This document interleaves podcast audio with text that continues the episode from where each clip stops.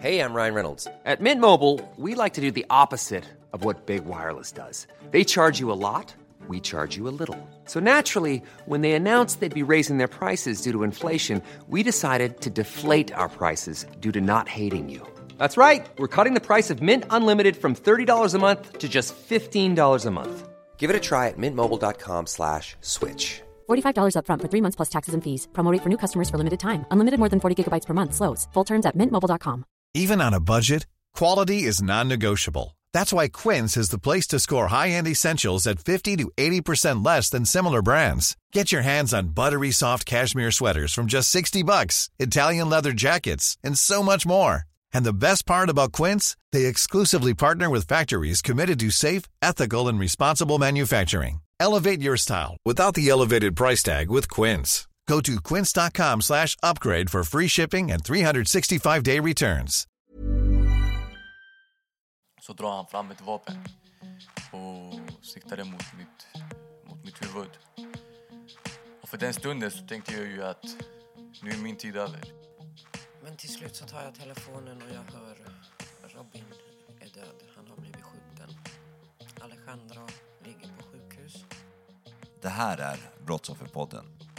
I dagens avsnitt träffar vi Carro och Alejandro som berättar hur livet har en plötslig vändning när deras son och bror Robin blir avrättad mitt på ljusa dagen. Förövaren försökte även ta Alejandros liv, men han överlevde mirakulöst efter att ha fått fyra skott i sig. Följ med och lyssna på deras berättelse. Ja, den dagen. Eh, 19 januari 2016 åkte vi faktiskt på morgonen klockan sex. Runt sex någon gång. Vi skulle till Las Vegas på bröllopsresa. Sa hej då till alla barn. Jättelyckliga, jätteglada. Nervöst. Las Vegas. Inte alltid man åker dit. När vi väl sen landar på hotellet och har lämnat in väskorna och som tur är så var min mobil död. Så lämnade jag den uppe i rummet också på landning. Vi går ner till restaurang för min man han, är, han äter var tredje timme så att det var det första vi skulle göra, äta. Och så ser jag att det finns ett missat samtal från just min bonusson. Eh, jag säger till min man, kan du ringa upp? Ja, men vi tar det sen. Jag bara, nej, ring upp för att det har säkert hänt någonting, typ. Eller, det är någonting. Varför ska de annars ringa för? Han går iväg en bit, kommer tillbaka helt kritvit i ansiktet. Och man ser på hans ansikte direkt att det är någonting. Så han bara, det här ska du nog ta. Och redan där sa jag, nej, jag vill inte. För jag såg i hans ansiktsuttryck att det är någonting allvarligt. Men till slut så tar jag telefonen och jag hör Robin är död. Han har blivit skjuten. Alejandro ligger på sjukhus. Han har blivit skjuten. Den dagen det var faktiskt... Um, det var ju januari, så det var fortfarande ganska kallt ute, lite snö. Men eh, den dagen så var det faktiskt eh, otroligt soligt också. Solen hade inte tittat fram på jättelänge. Och det var jag och barnen hemma. Så det var Robin, Diana och Benji. Benji är min styvbror och Diana är min lilla syster.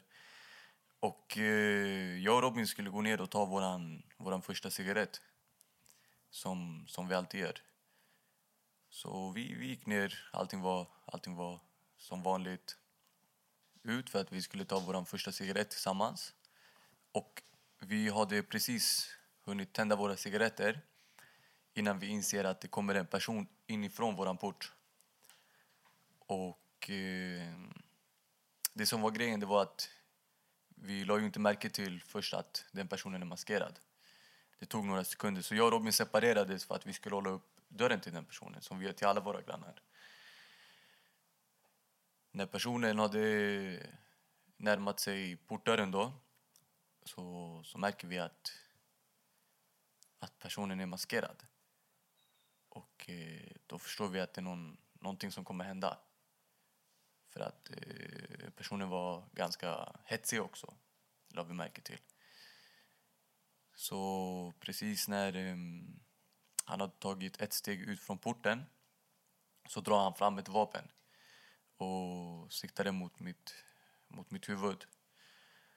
Och för den stunden så tänkte jag ju att nu är min tid över. Jag hade liksom accepterat, alltså jag blev helt paff, paralyserad, jag kunde inte göra någonting.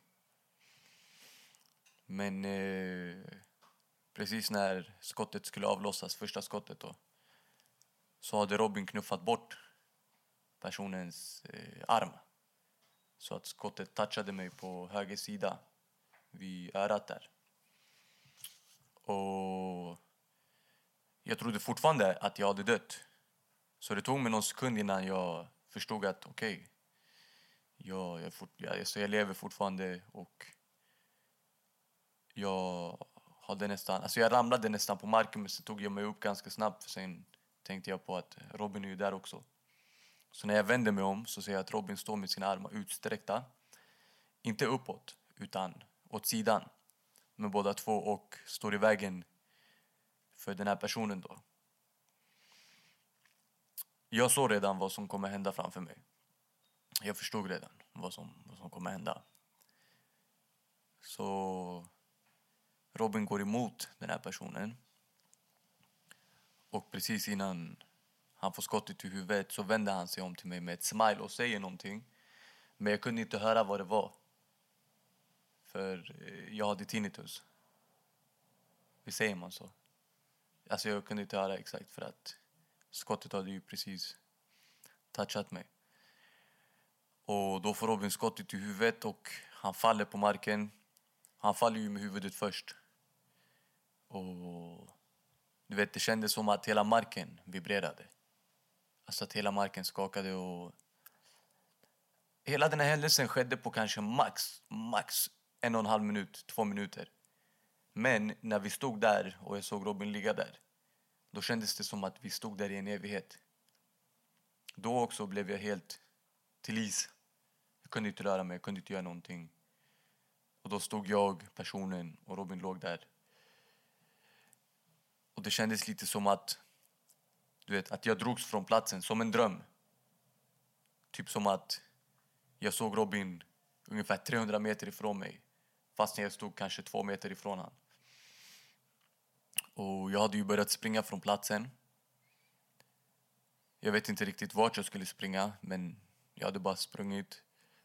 Och innan jag förstod att jag började springa, innan jag kom tillbaka till liv, då hade jag hoppat från våra trappor som finns precis här. Och de är ju ganska långa, du kanske såg dem. Jag hade hoppat högst uppifrån. Och det var då som, som jag förstod att okej, okay, jag, jag är på väg härifrån. Jag försöker springa från platsen. Och eh, jag hann springa några meter. Sen fick jag första skottet i benet. Och det, det skottet träffade mig rätt bra faktiskt. För att det, det var det enda skottet som åkte igenom. Så då spräckte det hela mitt ben. Så, och jag försökte ta mig upp, men jag kunde inte ta mig upp. Det kändes som att jag hade typ ett ton på mitt ben.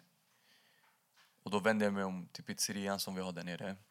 Då hade vi andra ägare och vi kände dem ganska bra.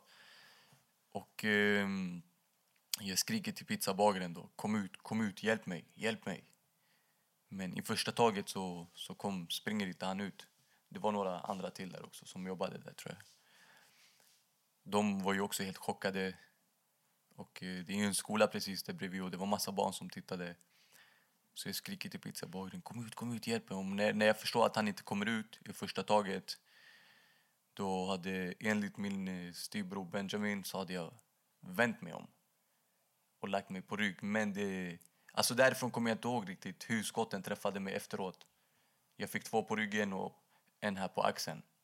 Men det jag minns det var att efter sista skottet då kände jag verkligen att jag blev helt paralyserad. Att jag verkligen inte kunde röra mig. Så då ligger jag där på, på rygg och ser personen komma emot mig med vapnet riktat mot mig. Och säkert precis innan han skulle avlossa sista skottet då, så springer pizzabagaren ut och skriker Vad gör du? Vad gör du? Och så skrek han någonting annat och då sprang personen från platsen. Så tog det kanske någon sekund. Efteråt och kom med, min lillebror Benjamin. Han hade ju sett allting. Han hade ju sett Robin ligga där och då sa han till Robin. För han förstod också vad det var. Hur, eller hur det låg till med Robin då. Men han hade sagt till honom ändå. Han bara, jag kommer snart. Vänta på mig, jag kommer snart, sa han till Robin. Sen kom han ner till mig och jag ser att han är helt panikslagen. Han gråter. Han vet inte vad han ska göra och så började det samlas eh, ganska mycket folk runt omkring mig. Jag började frysa och jag tänkte faktiskt under den stunden att eh, det här är som på, du vet, som på en film sådär. När en person håller på att dö så börjar den frysa. Och jag tänkte okej okay, men det är nu jag kommer dö. Så då hade jag blundat faktiskt. Jag kände att jag började bli trött också. Så jag blundade. Ber om ursäkt. Ja, så... Och när jag blundade så kändes det som att min, min själ höll på att dras ut från min kropp. Jag tror på sånt där, du vet att vi har en själ i kroppen. Och eh, det kändes som att den höll på att dras ut från min kropp. Men då var det någonting från min, från min vänstra sida. Här när jag blundade. Här, det kändes som att det var någonting som som pushade mig tillbaka. Någonting, någonting lät mig inte komma med min bror. Jag tänkte jag ska komma med Robin nu, vad skönt. Så han, du vet, slipper vara ensam. Sen fick jag typ som en riktigt eh, hård knuff. Och så vaknade jag till och så ser alla personer runt omkring mig. Under den här tiden också så var det, så hörde jag faktiskt en röst. Det var en person som, han sa någonting till mig. Jag brukar se honom här faktiskt och vi hälsar. Men eh, när jag vaknade till så var det massa personer runt omkring mig fortfarande. Polisen kom till, till platsen ganska snabbt. Och eh, det var en, en kvinnlig, kvinnlig polis som, som tog hand om mig. Som försökte stoppa mina blödningar. Och hennes kollega sprang upp hitåt. För hon sa att det finns en till där uppe. Och trots att jag visste vad som hände med Robin så hade jag ändå inte accepterat att, att han är död. När jag då fick det bekräftat igen att det, att, det, att det är så, det var när hennes kollega kom ner igen. Jag såg inte honom, men jag såg att hon frågade honom. Hon måste säkert ha frågat hur ser det ut eller vad hände? Och på hennes ansikt, ansiktsuttryck så förstod jag vad hon fick för svar. Och... Eh, tog någon minut kanske till så kom, eh, så kom ambulansen till platsen. Och eh, sen körde de in mig i ambulansbilen. Och jag minns att jag försökte säga någonting till ambulanspersonalen men jag vill, eller jag tror jag försökte säga någonting för att hon typ gav mig ett svar eller sa någonting till mig. Så tror jag jag fick en spruta och sen somnade jag och ja, vaknade en månad efteråt på sjukhus. Karo som fortfarande hade haft väldigt svårt att tro på allt hon hört var sant. Hon hade just träffat sina barn igen. Så det hon möter av på sjukhuset var inte det hon hade hoppats på. Tiden på sjukhus blev inte heller som varken hon eller Alejandro hade tänkt. Robins död hade målats upp som en gänguppgörelse i media och polisen behandlade de båda därefter. Och hur är det för Alejandro att vakna upp och inse att man blivit förlamad? Eh, det var faktiskt först när jag kom tillbaka. Det här hände på en tisdag. På torsdag morgon var vi hemma i Sverige igen. Och då åkte vi tillbaka, eller vi åkte till Karolinska direkt från Arlanda. Och där letade jag efter Robin för att alla vänner var där utanför och väntade på mig. Och jag letade efter Robin och jag såg inte honom. Och det blev väldigt verkligt först när jag såg Alejandro ligga i slangar och sladdar och då blev det så här, men va? Vad är det som händer? Vad kände du för känslor då? Eh, det går inte att beskriva med ord. Alltså de känslorna jag kände när jag såg Alejandro, det går inte att beskriva. Alltså det var allt mellan himmel och jord. Alltså jag tror jag, jag är väldigt så här, jag är en människa som kontrollerar känslor. Alltså jag, jag går inte runt och har massa känslor. Men just där och då, det var så här. Du är på sjukhus, du ser Alejandro ligger i, i sjuksängen med massa slangar. Vad händer efter det? Eh, det händer väldigt mycket och ingenting. Där står jag. Eh, har en son död. Som jag sen fick på fredagen se. För att jag bråkade med polisen. Jag sa att jag måste få se honom. Robin. Och Alejandro var ju nedsövd just på grund av att han var så pass allvarligt skadad att han inte hade överlevt det om han hade varit vaken. Och det är... Ja, man försöker ju på något sätt liksom överleva de timmarna. Vad var det första du tänkte när du vaknade efter en månad? Jag förstod ju inte vad som hände, men det första jag tänkte på det var Robin. Och det som var sjukt, du vet, jag hade ju massa morfin och allting så här smärtstillande i kroppen. Så jag tror det måste ha varit det som hände i mitt huvud. Det var att när jag vaknade så satte jag mig upp på säng, alltså från sängen och tänkte vart är Robin? Och jag trodde jag hade varit borta i kanske så här två, tre dagar, max. Men sen spolades bandet eh, tillbaka och så låg jag där fortfarande. Och tänkte, men varför ligger jag kvar? Jag försökte ta mig upp men jag kunde inte. Jag kunde inte röra mig, jag kunde vända lite på mitt huvud. Och då kom eh, min pappa, han var ju där då, och då lade han märke till att jag försökte vakna, eller alltså att jag var vaken. Då kom han fram till mig och tog tag i min hand och berättade att först så sa han ju att, att Robin inte klarade sig. Att Robin inte har överlevt. Och sen berättade han också att jag har blivit förlamad. Och då blev det som en smäll.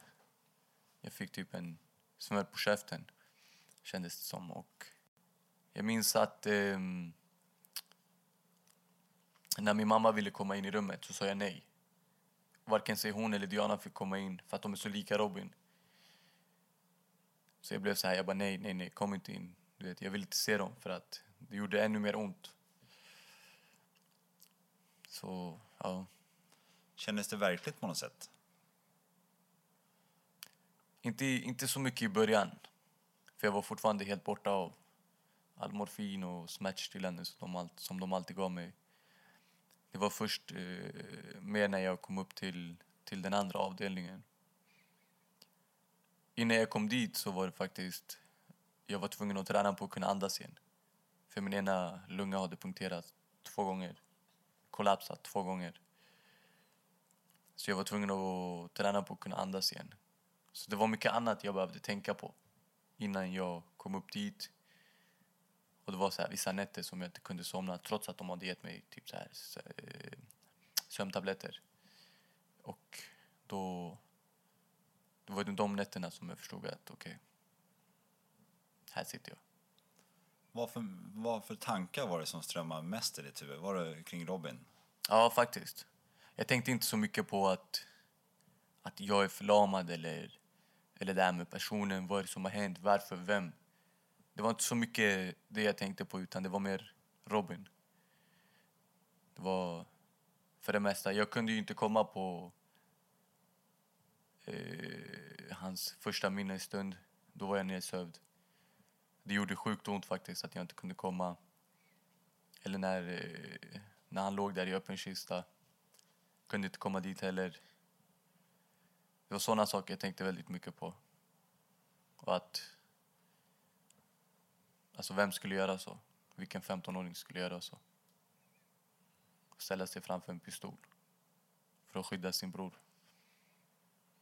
Alltså det var stort hjärta.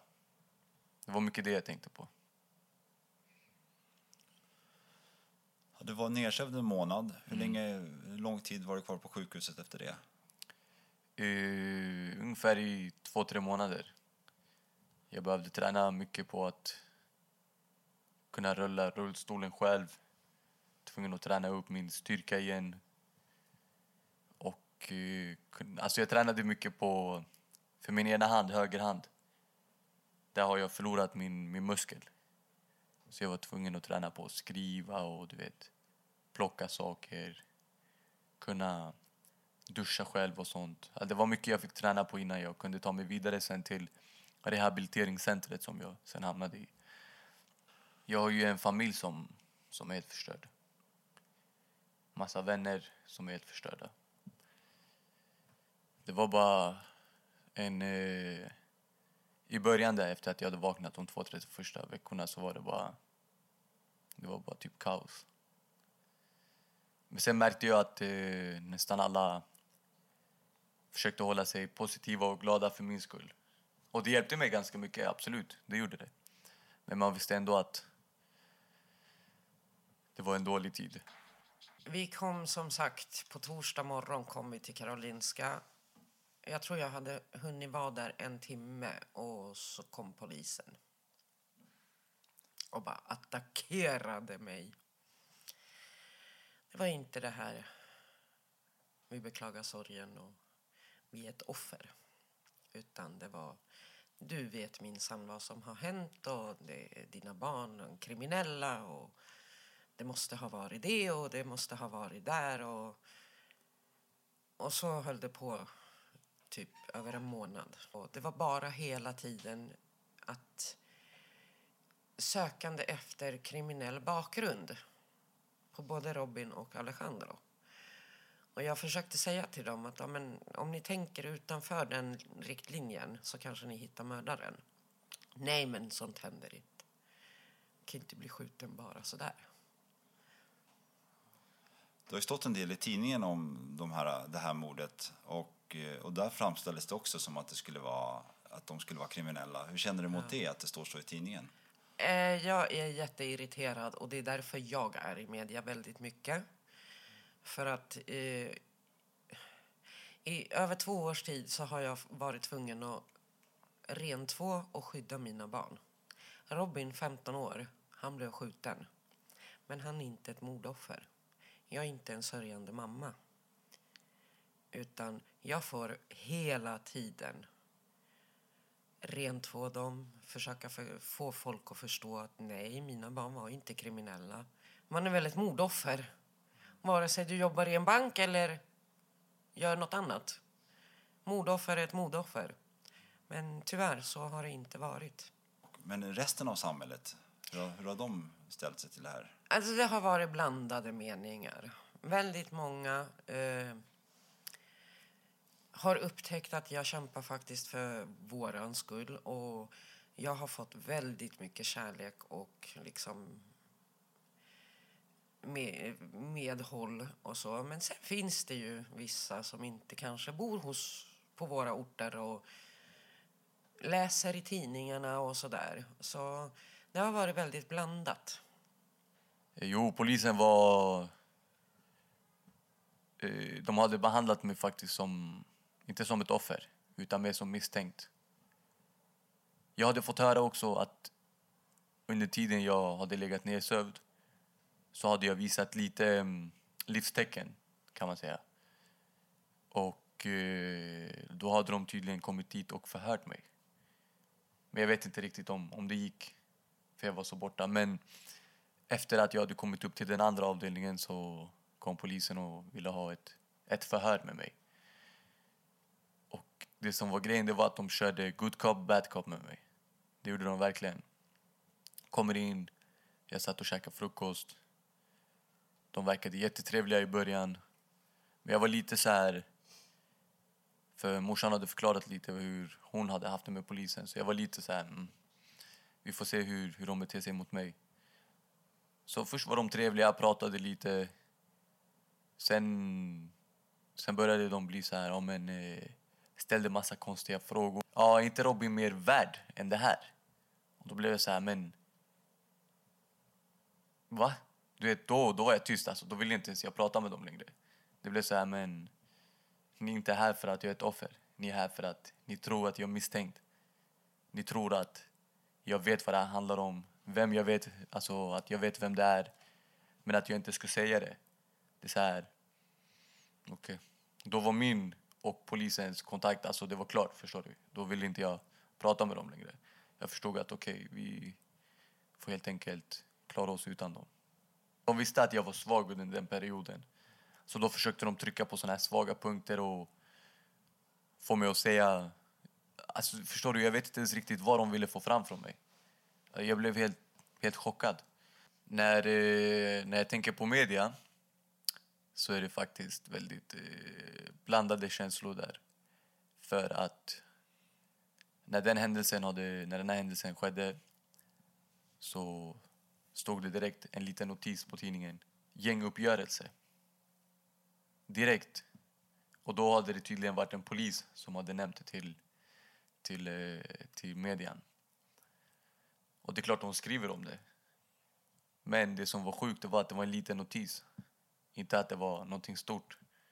Det var inte att en 15-åring hade blivit skjuten och hade dött med ett skott i huvudet mitt på ljusa dagen framför en skola. Jag blev skjuten. Utan det handlade mer om att det var en gänguppgörelse. Det är kriminella som, som är, håller på och härjar. Och eh, morsan hon var väldigt mycket i... Hon började ganska tidigt, typ så här tre veckor efter att jag hade vaknat. sådär. Ja, ja, tre veckor ungefär efter att jag hade vaknat så gick hon ut redan i media och pratade.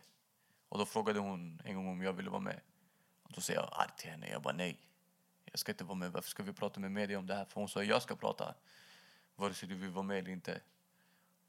Så det tog ett tag, ett bra tag innan jag började prata med media. Vad får du för tankar eh, och känslor när du tänker på att media skriver det sådär, en gängupprörelse? Det är helt sjukt att de gör det för att du vet, det drabbar en hel familj. Alltså ett helt samhälle har blivit drabbad.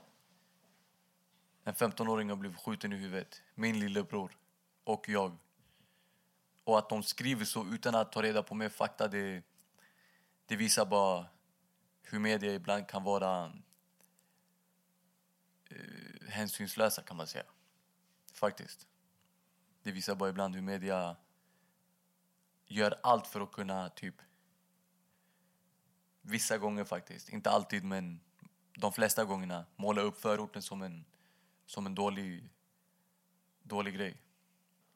Ja, men efter sjukhustiden då, vad hände då? Då flyttades jag till ett rehabcenter som heter rehabilitering, eller vad, vad heter det? Rehabstation Stockholm, så heter den. Jag har ju varit inlagd där, jag ska inte jag vet vad den heter. Ehm, och där låg jag i tio veckor. Och där var det hård träning. Där fick man träna hela tiden. Där är, när man kommer dit, det är då man ska bli självständig. De tränar, så att, de tränar dig så att du ska kunna bli självständig. Man får träffa massa fysioterapeuter, arbetsterapeuter, läkare, kur kuratorer och så vidare. Fick du hjälp att prata också, inte bara fys? Du menar prata om hela händelsen? Ja. Absolut. De, jag fick ju träffa en, kur en kurator men jag har lite svårt att öppna mig i början för folk. Så det tog ett tag innan hon och jag blev, eller fick bättre kontakt men vi pratade riktigt aldrig så mycket om, om själva händelsen. Vad det är klart vi om? gjorde det. Eh, Vi pratade mycket om, om typ allt och ingenting. Det var bra gjort av henne tycker jag faktiskt. Alltså, För hon tog det så här lugnt med mig. Så... Ja, jag vet inte. Till slut började vi prata mycket om, om vad jag ska göra i livet. Har du känt någon skuld i det som har hänt? Ja, i början. Jag ville inte ens gå ut till Ica liksom. För jag tyckte alla tittade på mig. Eh, alltså... Man känner ju automatiskt det. Eftersom det var inte en olycka och det var inte en sjukdom som dödade min son. Utan han blev faktiskt skjuten. Eller de blev skjutna. Så det, det var det i början. Jag kände så här, skuld. Bara, varför lämnade jag dem? Folk har faktiskt ifrågasatt mig. Bara, men du var inte ens hemma. Du lämnade dina barn. Okej, men de äldsta är liksom 20, 21, 22. Typ. Det var inte småbarn jag lämnade hemma. Och sen var det mycket att folk, folks blickar, man känner på sig liksom. Till slut jag bara, men nej i helvete heller. Alltså, jag är ett offer. Alltså, jag är mamma. Jag är en sörjande mamma. Och då blev jag arg istället. Men i början kommer jag ihåg att jag vill inte ens gå till Ica. För man märkte hur folk tittade på dig. Och, Om vi nämner ordet skam då, har du känt någon skam i det hela? nej, Ingenting. faktiskt inte. Det finns alltså... Den enda som ska känna skam, det är han som har gjort det här. Faktiskt. Sorgen... Jag tror inte ens jag är där. Jag tror inte jag är riktigt där än. För att jag väntar på Robin fortfarande varje dag. Varje kväll. Att han ska komma in. Bara, vad är det för mat? Vad ska vi äta? Och varje kväll går jag igenom samma sak. Han kommer inte. Men jag är inte där än. Så att sorgen kommer. Det var något min, faktiskt, min psykolog sa också. Hon bara, du är inte ens där än. Så att sorgebearbetning är ingen idé att du gör för att du, sörj, du sörjer inte ens. För jag, och jag tror inte jag kommer någonsin acceptera att han inte hemma, att han inte kommer. Hey, I'm Ryan Reynolds. At Mint Mobile, we like to do the opposite of what Big Wireless does. They charge you a lot, we charge you a little. So naturally, when they announced they'd be raising their prices due to inflation, we decided to deflate our prices due to not hating you. That's right. We're cutting the price of Mint Unlimited from $30 a month to just $15 a month. Give it a try at mintmobile.com slash switch. $45 upfront for three months plus taxes and fees. Promo rate for new customers for limited time. Unlimited more than 40 gigabytes per month. Slows. Full terms at mintmobile.com.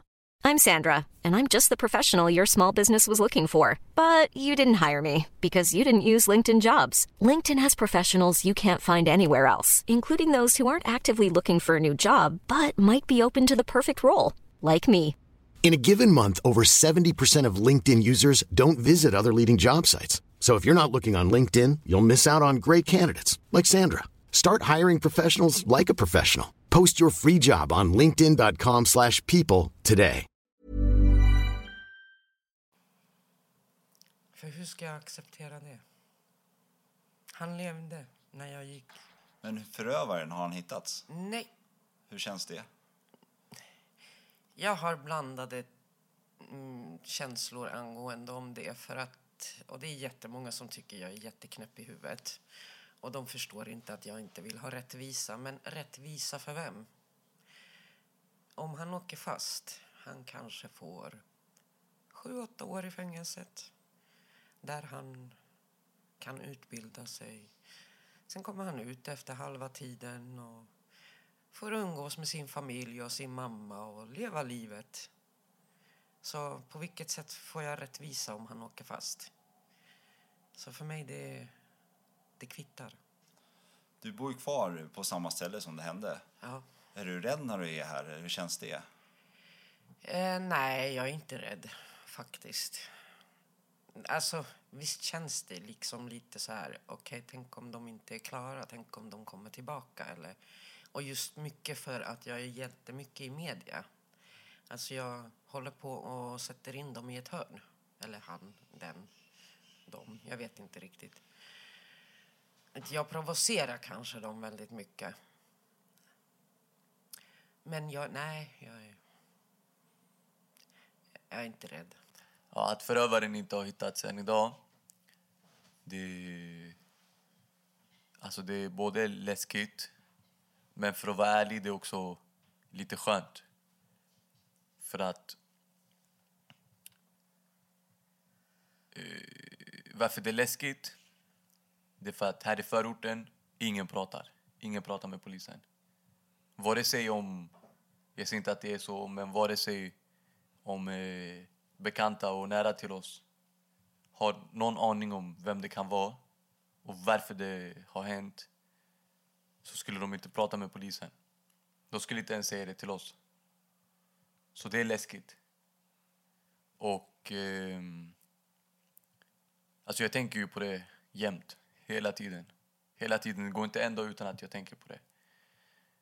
Och jag brukar ju tänka att eh, om det händer så, du vet, så pass, mitt på ljusa dagen, varför skulle det inte kunna hända när som helst?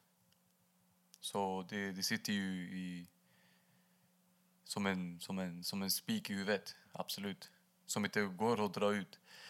Och varför det, det är bra. Det kan låta konstigt att jag säger att det är bra, men jag ska förklara varför. Det är för att i början så var jag också väldigt hatisk. Jag hade så här hämndtankar, du vet. Att jag tänkte om, om jag får reda på vem det är så ska jag, ska jag också ut och, och skjuta. Om, om jag får reda på vem det är då, då vill jag också ut och göra kaos. Så tänkte jag faktiskt mycket i början. Och eh, det är självklart att jag försökte ta reda på vem det är. Jag brydde mig inte så mycket om, om varför, utan vem. Och det var läskigt att, alltså nu idag när jag tänker på det, att, att jag hade sådana tankar då, det är sjukt. Men det är därför det är bra, för att då har jag kunnat bearbeta mig själv. Om du var min förövare som skulle sitta här framför mig vad jag skulle vilja säga till dig då. Men jag tror jag skulle fråga hur mår du?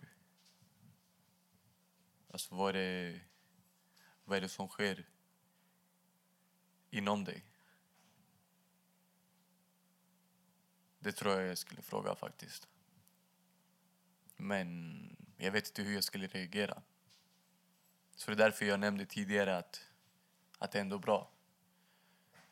För att det har bara gått två år. Det har inte gått så lång tid än. Så jag vet faktiskt inte riktigt vad jag skulle säga. Om, om jag också skulle vrida nacken på, på personen eller om jag skulle förlåta. Jag vet inte riktigt. Går det att förlåta? Ja, det är klart det går. Om jag är där än... Ja. Jag vet inte. Vad tror du skulle krävas för att du skulle kunna förlåta han?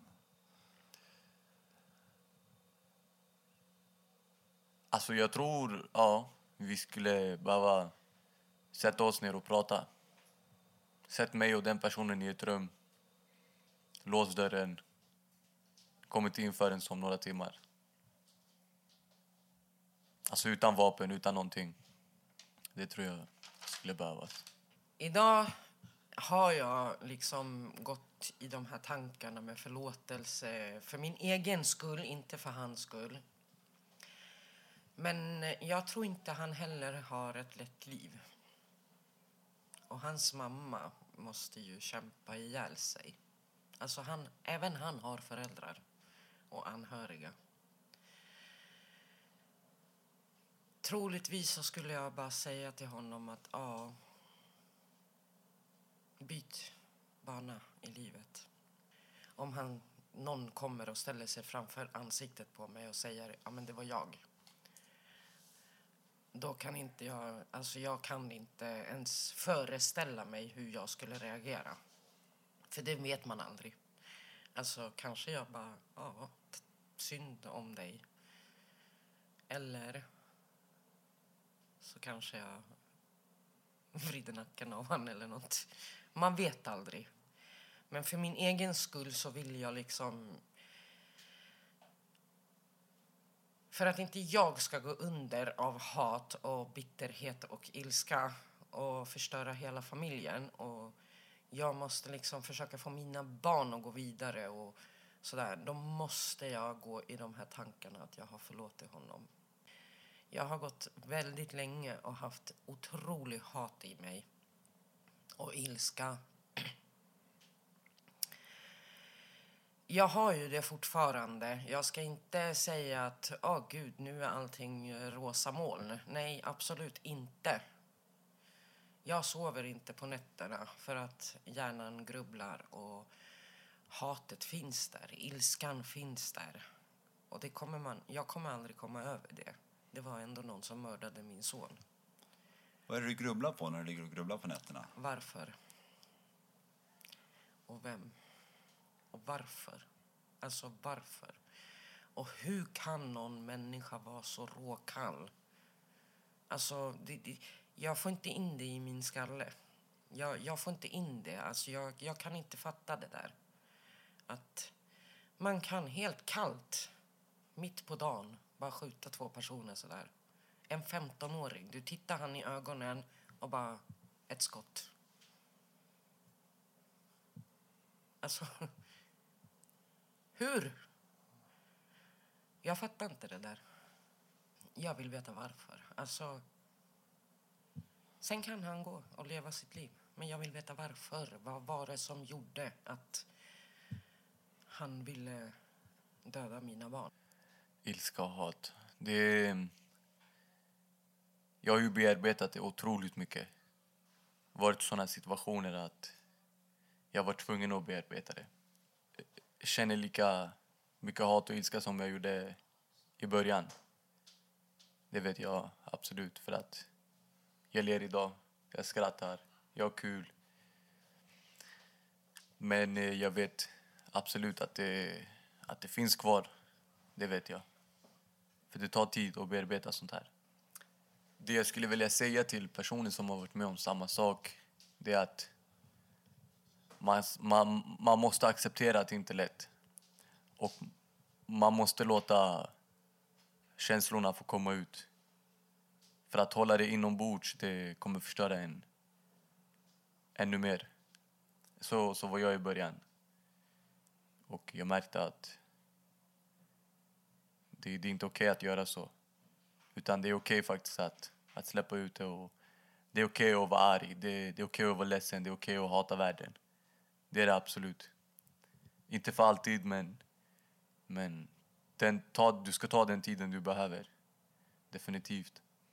Och det jag vill säga till, person, till personer som har varit med om samma sak, det är att vi finns här. Fuck våldet finns här. Karo berättar att hon aldrig fått känna sig som ett brottsoffer. Att hon hela tiden måste försvara sin förlorade son. Att förklara att han inte är någon gangster som förtjänade att dö. Hur man hittar kraften att bestämma sig för att Robins död inte skulle vara förgäves. Och går det att ändå hitta något bra ur denna hemska tragedi? Vad är brottsoffer? För att jag är inte det.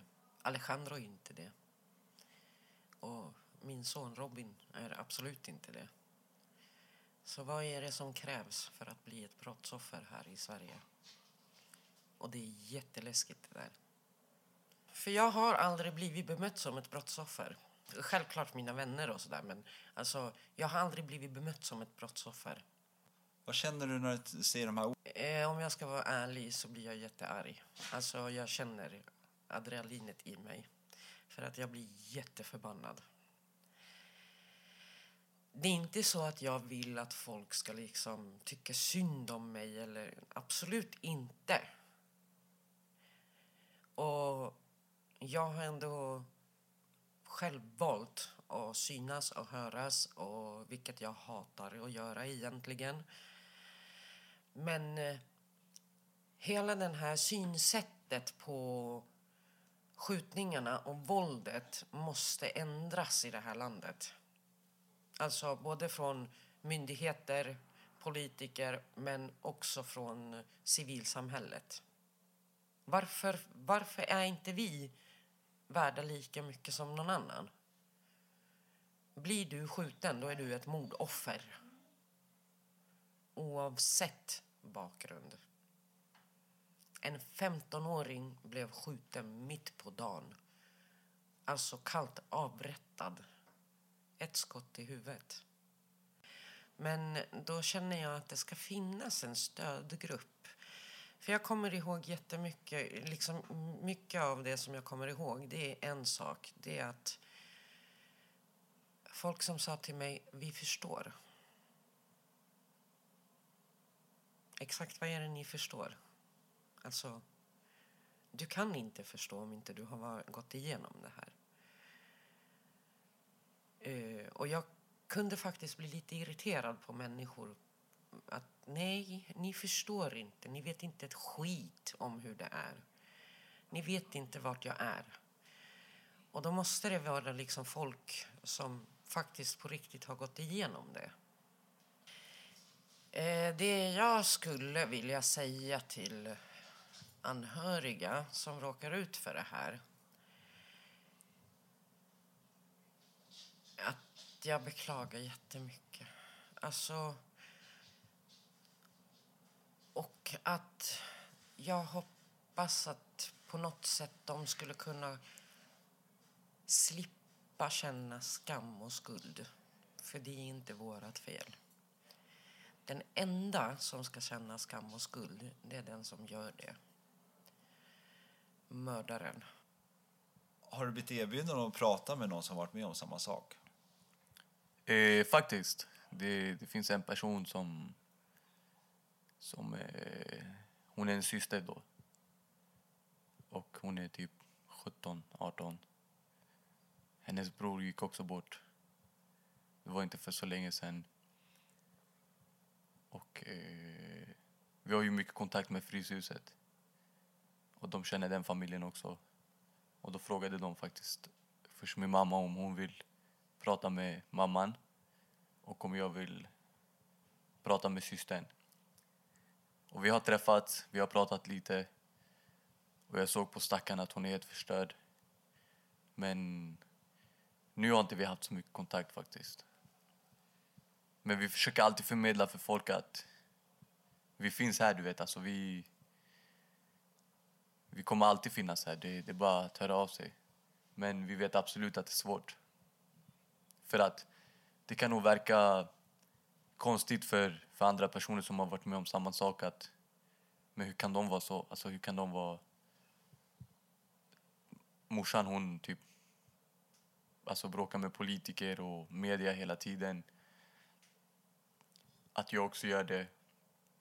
Vi, alltså vi är alltid, alltså vi är väldigt utåt.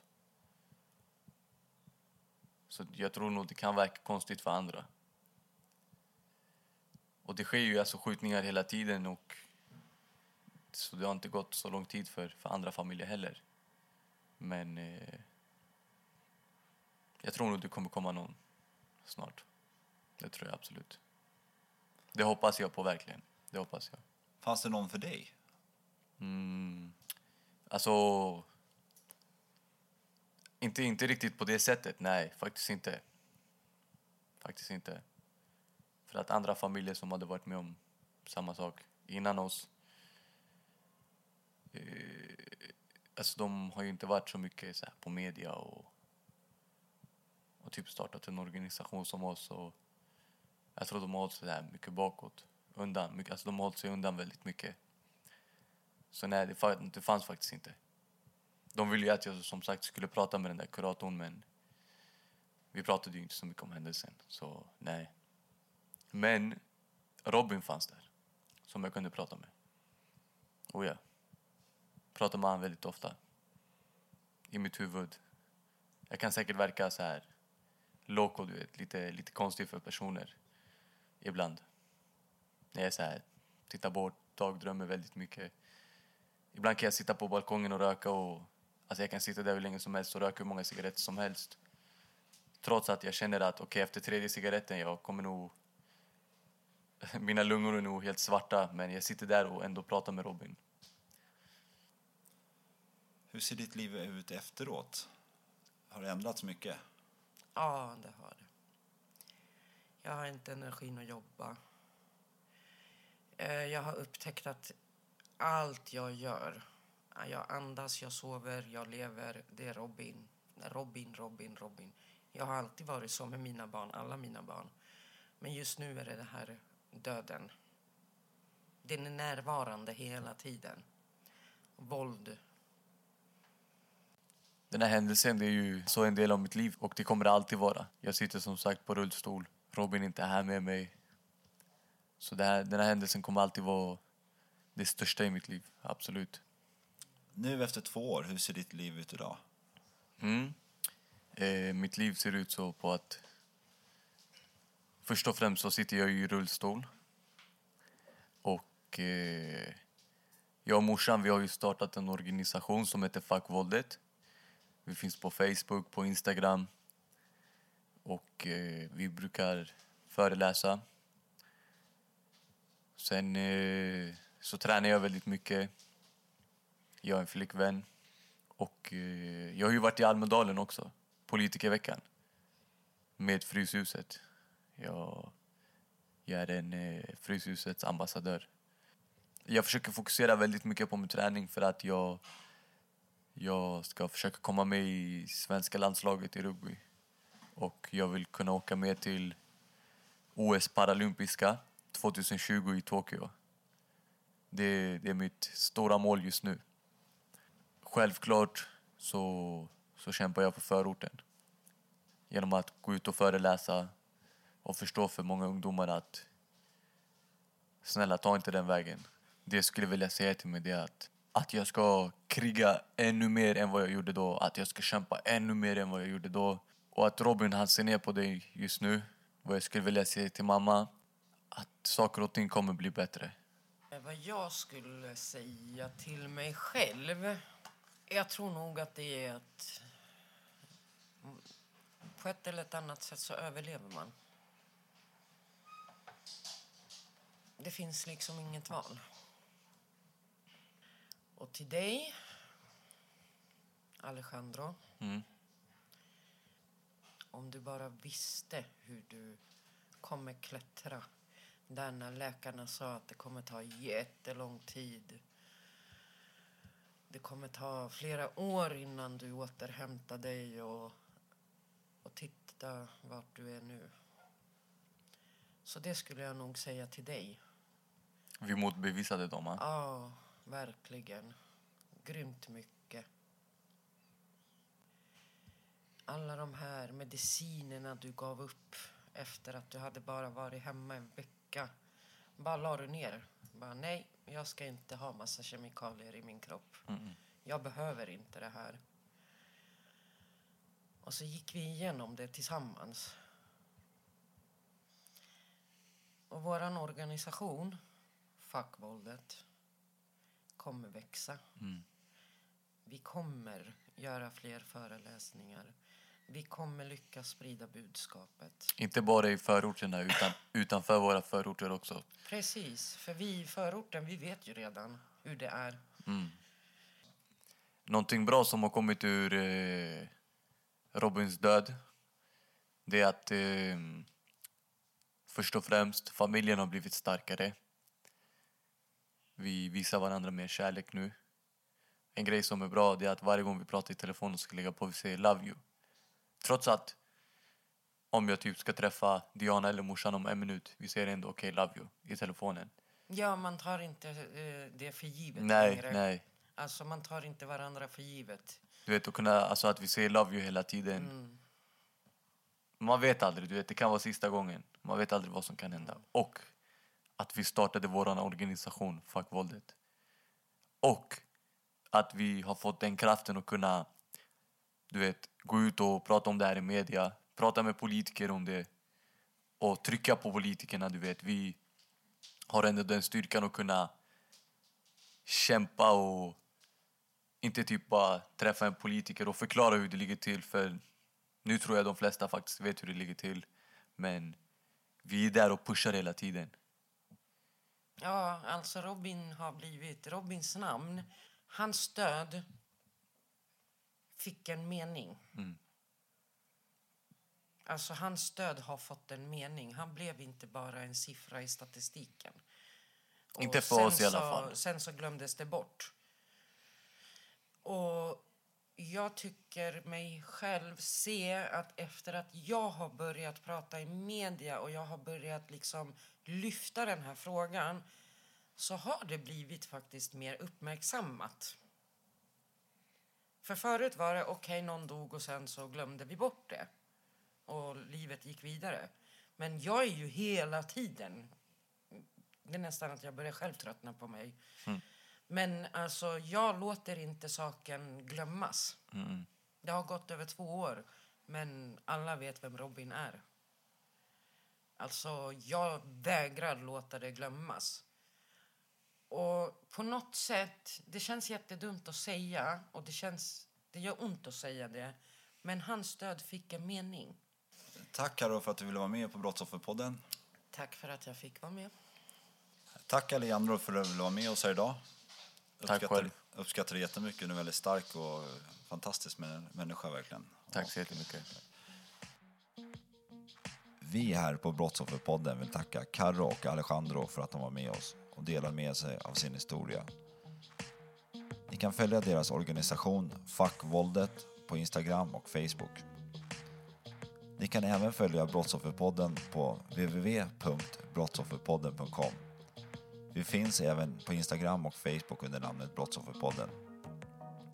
Har ni frågor till oss eller vill stödja oss eller rekommendera någon gäst så skriv till oss på redaktionen brottsofferpodden.com.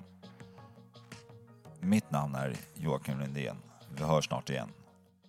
Historia som berättas har satt sina spår Finns ingen skam att känna men den känns ändå Känn dig aldrig ensam med minnen du bär på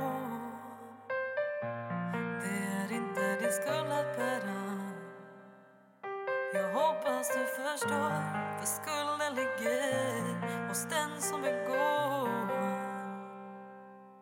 Hos den som begår. Hos den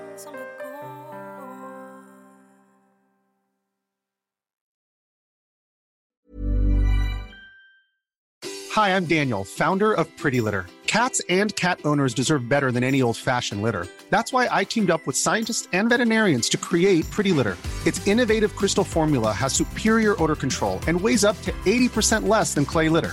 Pretty Litter even monitors health by changing colors to help detect early signs of potential illness. It's the world's smartest kitty litter. Go to prettylitter.com and use code ACAST for 20% off your first order and a free cat toy. Terms and conditions apply. See site for details. Even when we're on a budget, we still deserve nice things. Quince is a place to scoop up stunning high-end goods for 50 to 80% less than similar brands. They have buttery soft cashmere sweaters starting at $50, luxurious Italian leather bags, and so much more. Plus, Quince only works with factories that use safe, ethical, and responsible manufacturing. Get the high-end goods you'll love without the high price tag with Quince. Go to quince.com/style for free shipping and 365-day returns.